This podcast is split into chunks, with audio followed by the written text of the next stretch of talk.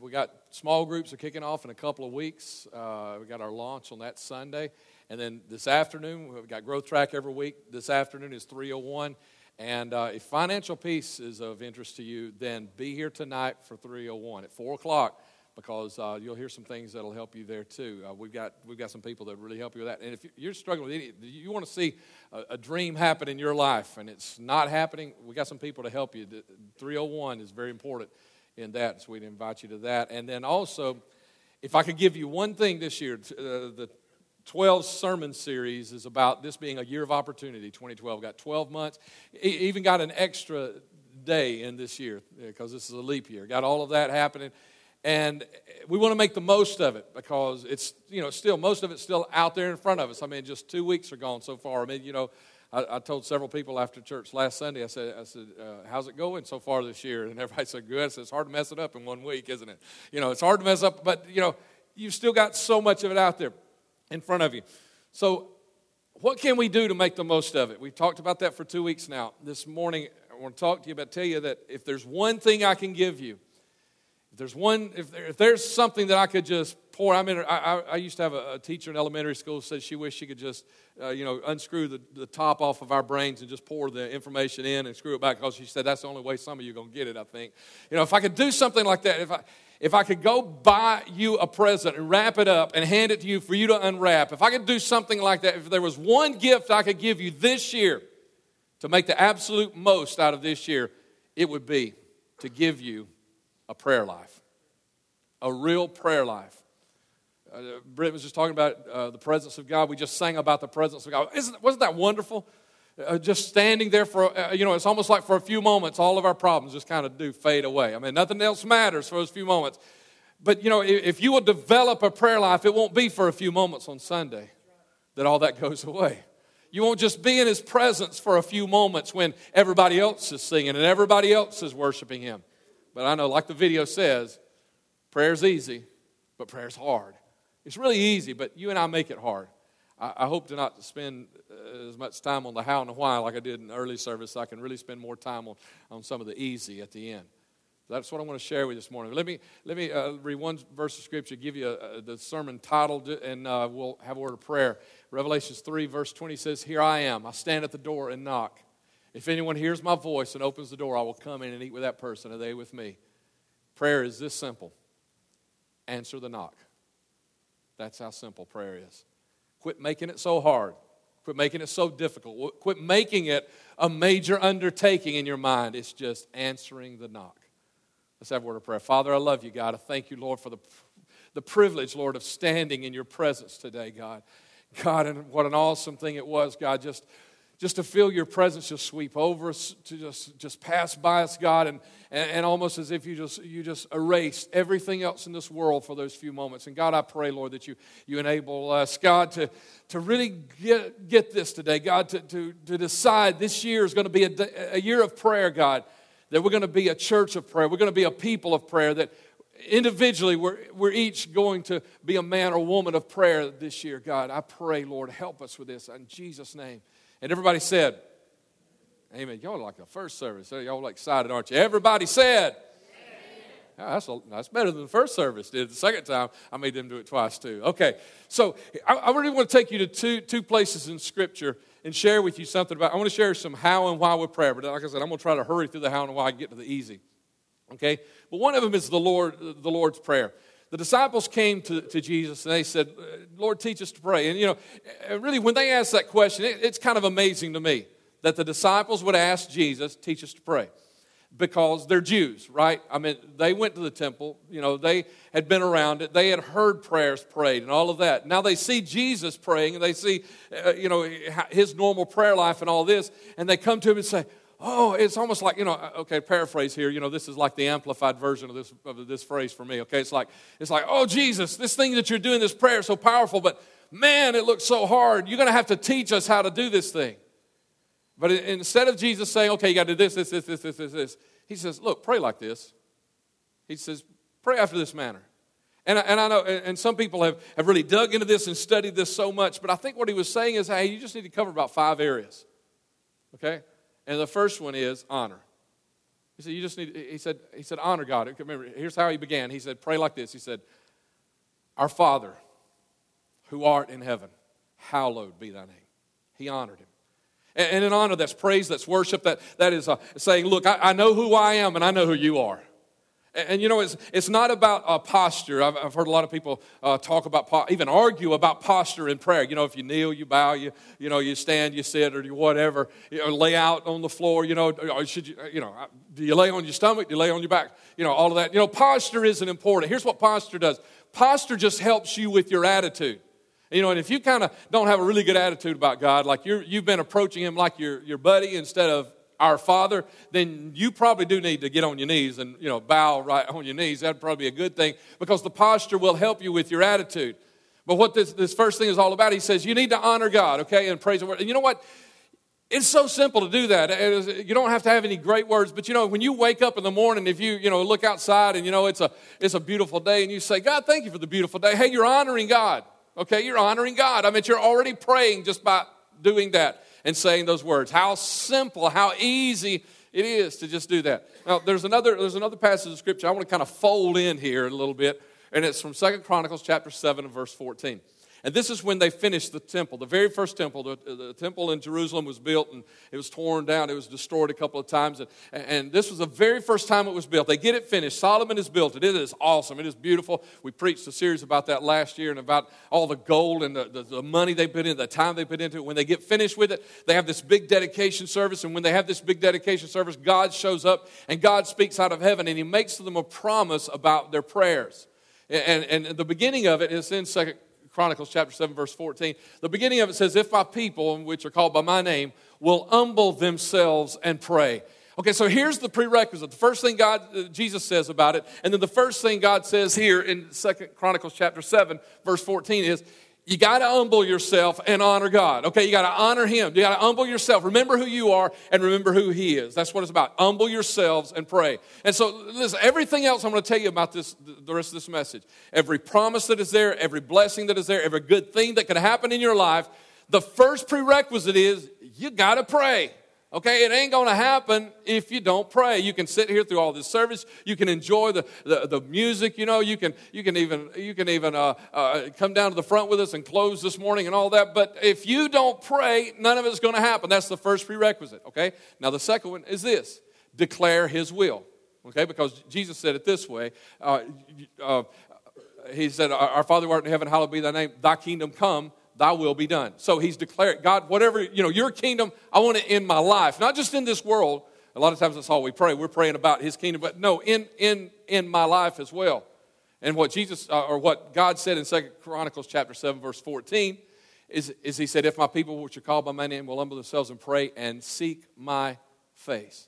Okay, here's, here's, the, here's, the, here's the gist of all this. Is that we don't really like to pray for God's will. We don't want to pray for His will because His will supersedes our will. And His will, a lot of times, messes up our will, right? I mean, most of us have a plan for our life, right? Yeah, how many of you got a plan for your life? You got a plan? How many of you got a plan for lunch today? Anybody got a plan for lunch? Okay, so some of you got a plan. The rest of you, y'all just floating through life, right? Y'all ain't got a plan. I don't believe that. I, I mean, most of us have some kind of a plan, right? We got a plan. And we don't like to pray God's will because we don't want Him messing up our plan. But here's the question How's your plan working out for you? You got a plan for your marriage, yet it's in, uh, you know, it's, it's on the rocks today. I mean, you know, it's struggling.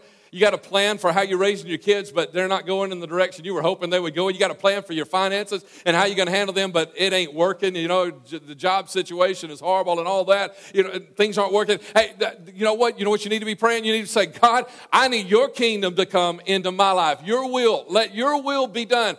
And instead of seeking this, this Santa Claus God that a lot of people seek, seeking his hands, he wants us to seek his face. You know what I'm talking about? You know, Santa Claus, you know, you, how long, you know, when you were a kid, anybody here still go sit in Santa Claus's lap? Uh, we might have, yeah, we got two or three still, I guess, uh, here in the sanctuary with us today. Uh, y'all looking around like y'all looking for some adults. No, I'm talking about the little kids. So that, that they probably. How much time do you sit in Santa Claus's lap? Exactly.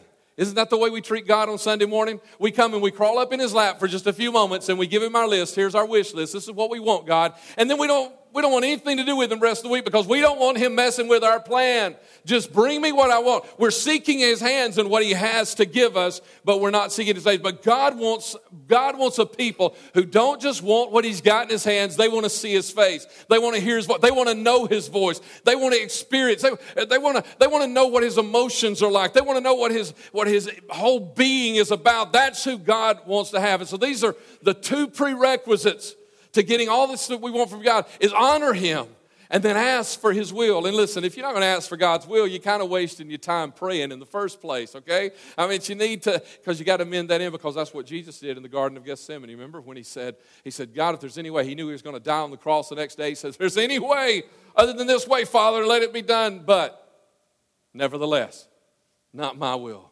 but yours be done.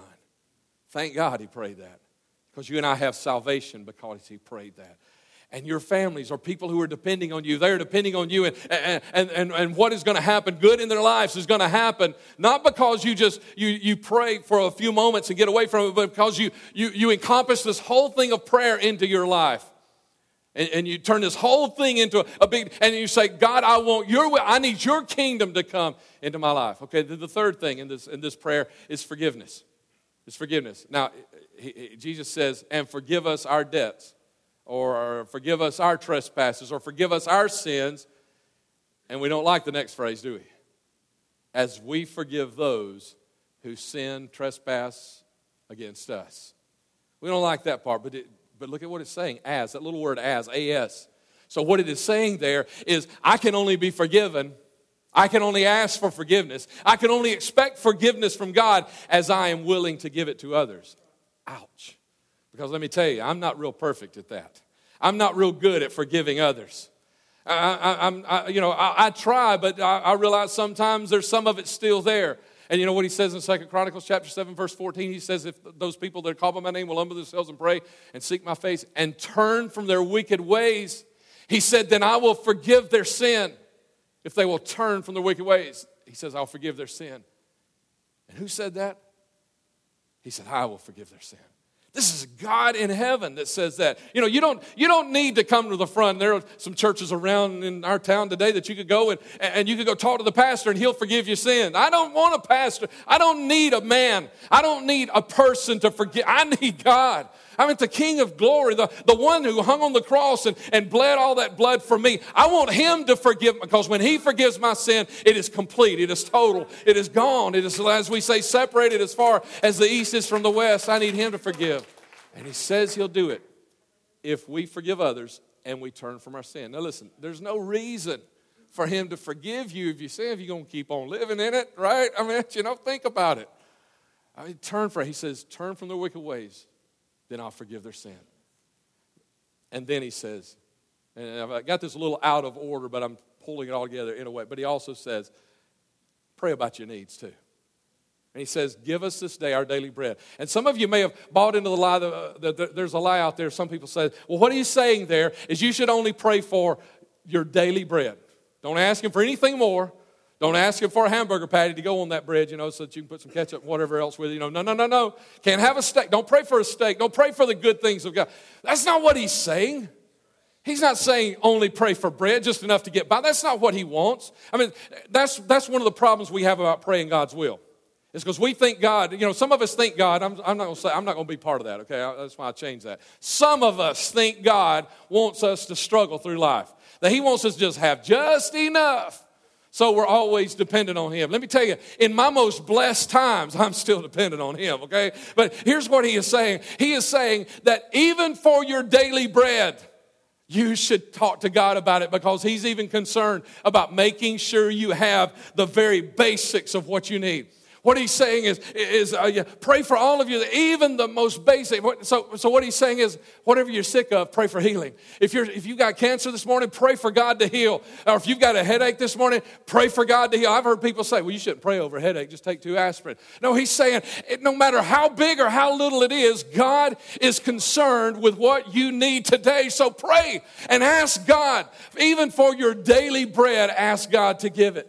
And you know what he says in the Second Chronicles? If we're, if we're, folding this in, you know what he talks about about your needs right there. He says, "If if my people will, will humble themselves, will pray, will seek my face, will turn from their wicked ways, I'll forgive their sin." He said, "I will hear from heaven and I will heal their land, not just their bodies."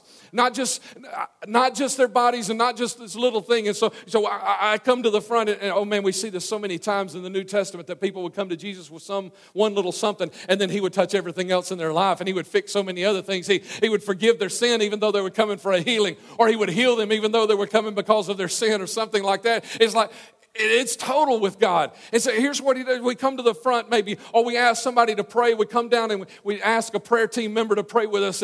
And we're praying over this one little thing. And what God's saying, I don't want to just touch that one little thing. I don't want to just make you better for a few minutes. God says, I want to heal your land. The place where you're planning and sowing all week long and you're working to raise, raise the, the funds to provide for your family. God says, I want to heal that. What's not working in your life this week, you know, where, where your marriage is, is growing, where your kids are growing and maturing and, and learning. I want to heal that land where all of that is growing in, the, the disease and the pestilence that is robbing the blessings that I gave you yesterday. I want to heal that so it doesn't rob it again. God is saying, I want to heal your land. I don't need God to just touch me for a moment today. I need my land healed. Somebody say amen.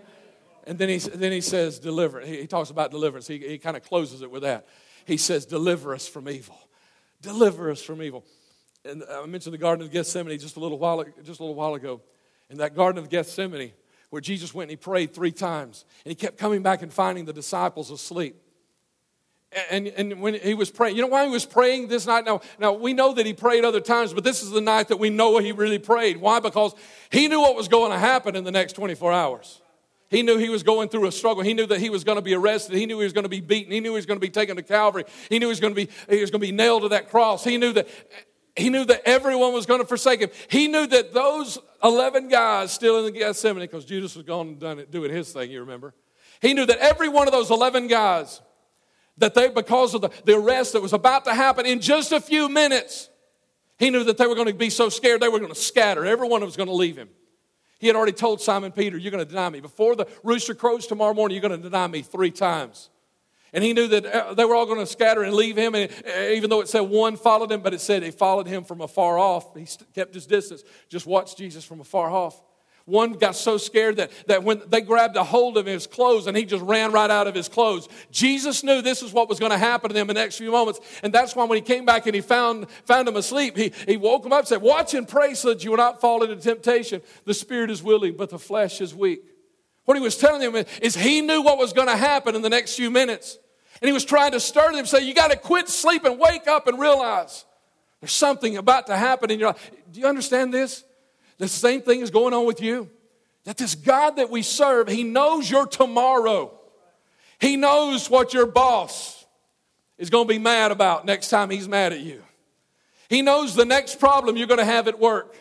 He knows the next test that you're going to struggle with in school. He knows the next time your spouse is going to be mad. Are you listening? Some of you, you know, some of you really need to think about this. God knows the next time your spouse is going to be mad at you. And if we just listen, He wants to tell us, hey, wake up and pray that you don't fall into temptation and do the wrong thing here. He already sees the next thing. He knows the next part that's going to go out on your car. He knows the next pain that you're going to have. He knows the next financial uh, disaster, or even the next financial challenge that you're going to have in your life. And here's what he, when, so when he starts knocking, like he said in Revelations 3:20. When he starts knocking, understand that he's saying, "Hey, wait, listen. I need to talk to you because I know the next thing that's going to happen in your life." I know the next time your kids are going to be rebellious. I know the next time your parents are going to be on to you because you're trying to serve God and do, instead of doing things their way.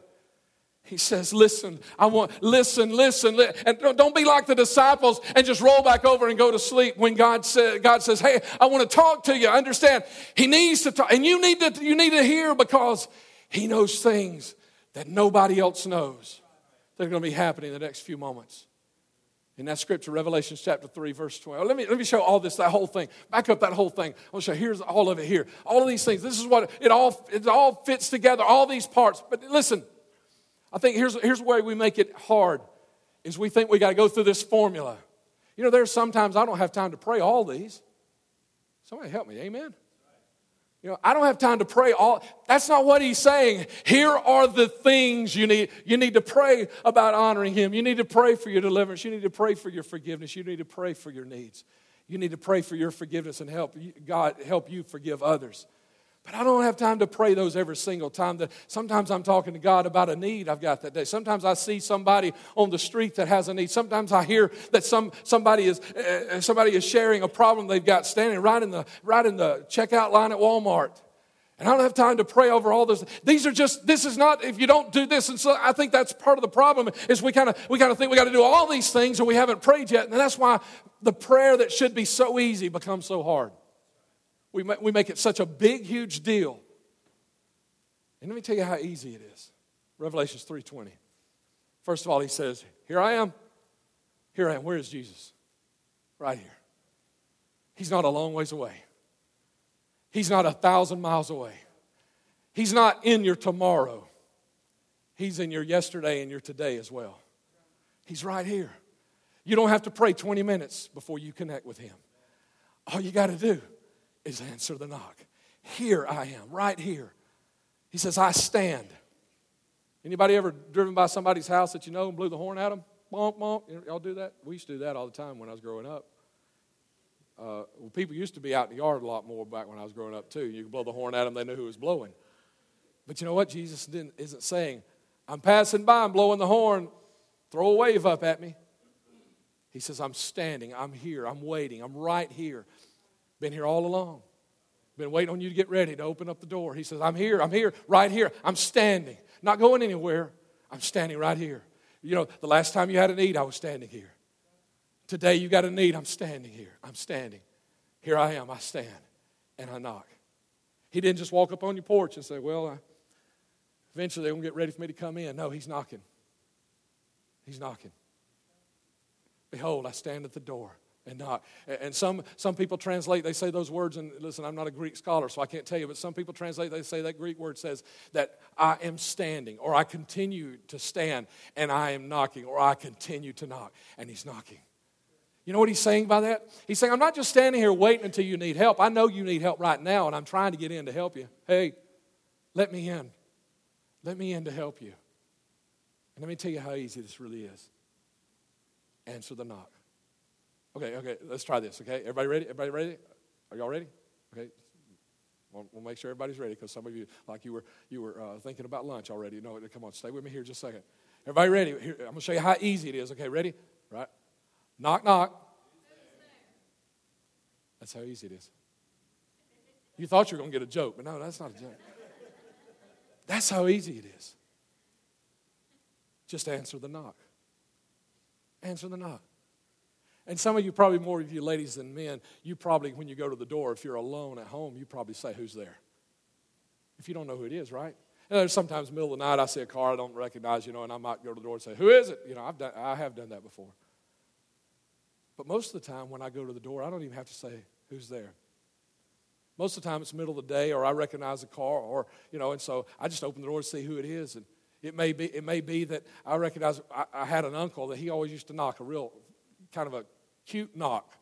And we always knew it was him when he came to our door. Now, I, and I, you know what?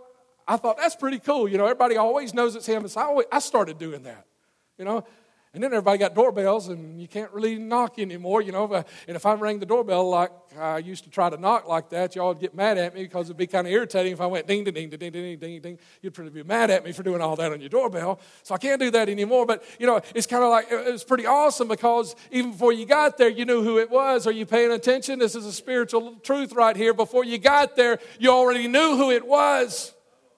You recognize the knock. You recognize the voice at the door. You recognize the call. There was something about it that it was familiar, and you knew it was God. You didn't have to say, Who is it? You just said, Please come on in. Sometimes, you know, our kids are come over for dinner. You know, sometimes all the kids come, and, you know, two grandkids, they all come, and, and uh, Brent and Lauren bring the dog too. You know, we've had, we've had that. You know, they come over, and you know what? When, when it's time for them to be there, if they knock on the door and I know it's time for them to be there, I don't go say, Who is it? I know it's time for them to be there. I'm expecting them. Okay, is, is, can somebody add two and two together right here? I'm expecting them. I don't have to ask you. I've been expecting them, and I unlock the door and open it. But if they ever come to the door and the door's unlocked, they know they don't knock. And if I know it's time for them and they're on their way, I'll go to the front door and I'll unlock it because it's time for them. And they don't knock at my house anymore. You understand? And so today I encourage you answer the door, answer the knock one last time. I know most of you probably answered that knock one day when Jesus stood at the door and knocked and he said, Look, I, I got something you need. I got forgiveness of sins. I've got, and you answered the door. But for, but for most of us, it's almost like we get saved and we say, Okay, God, see you later, and we usher him right back out the door. And then, the, and then we start having problems and he starts knocking. You know, we, we've got a question and he's knocking. Today, I want to encourage you to do something. Answer the knock one last time and then leave it unlocked. As he's standing here and knocking today, unlock the door and just say, Come on in. I don't ever want you to leave again, God. That's what he wants. See it at the end of this verse? He says, I'll come in, I'll eat with that person, and they'll eat with me. He says, I'm going to stay for supper. I almost, I almost use the Aramaic translation because that's pretty much what it says. He, said, he says, I'm coming in for supper. He's going to stay for supper. That's what I need. And that's what you need too. You don't need a God to show up every once in a while when you've got a question. You need a God who, who stays with you every single day and answers all of your questions. And the next time, you, I know some of you say, what about that time when the, when the devil's knocking at Well, that's why you need God in the house. So when the devil knocks at the door, you can say, hey, would you go see who that is, Jesus? Let him stay. Open the door. Let him come in. Because have you ever thought about how Jesus went to dinner?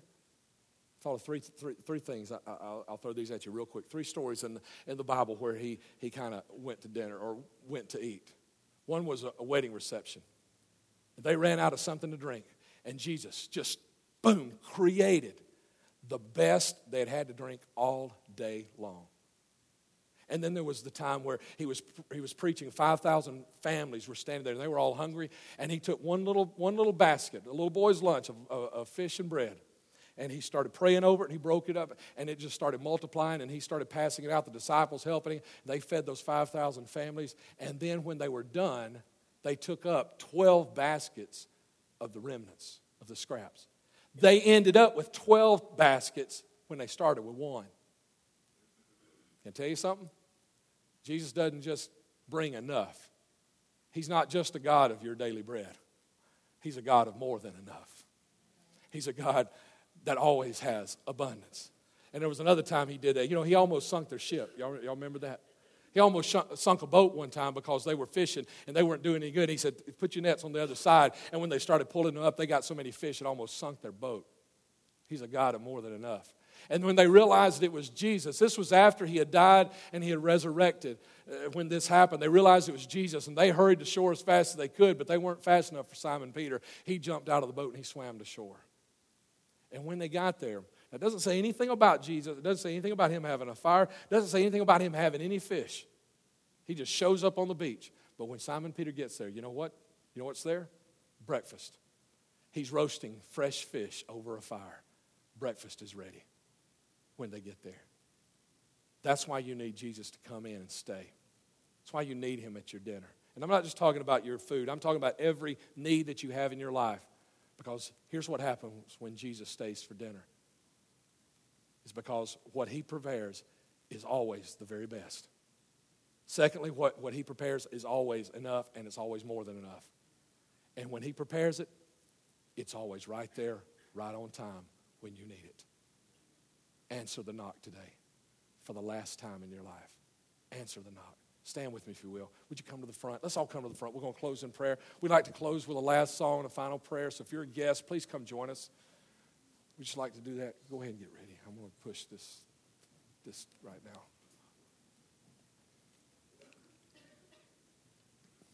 Come on, press on in just a little bit if you can to get everybody out of the out of the aisle.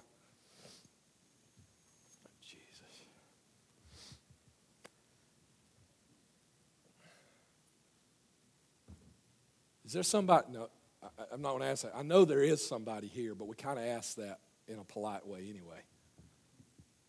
Is there somebody here that will say, I have something I need God to do this week. I need Him to show up and I need Him to stay for dinner. I don't need Him to go home when we say amen in a few moments. I need Him to stay in my life. Is there somebody to slip up your hand and say, I need that right now? Let me tell you what I want you to do. I want you to come get with one of these prayer team members right now that's facing you.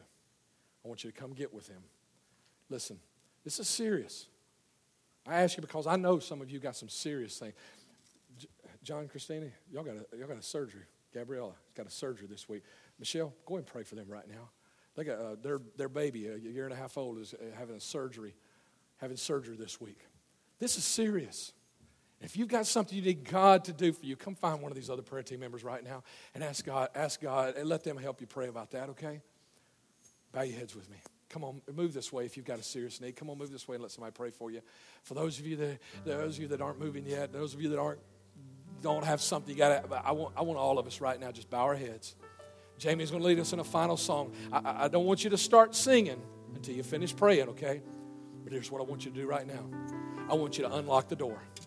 Answer the knock. He's standing there at the door knocking. Answer this knock one last time today. And for the rest of this year, let 2012 be a different year, a year of prayer. Leave the door unlocked.